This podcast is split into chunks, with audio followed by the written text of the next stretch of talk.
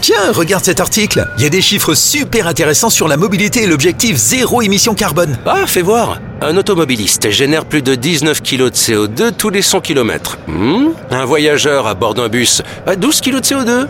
Et à bord d'un tram ou d'un trolleybus, presque aucune émission. Impressionnant. Bon, on a vraiment raison de prendre les transports en commun alors. Saint-Étienne Métropole a investi dans une nouvelle génération électrique de trolleybus, plus silencieux et sans émission de CO2. Votre petit geste au quotidien Pensez au tram, au trolleybus, pensez à l'électromobilité. Avec Saint-Étienne Métropole et l'Astas, construisons un monde plus durable et plus responsable. Toutes les actions de l'Astas à retrouver sur activeradio.com et sur réseau-stas.fr.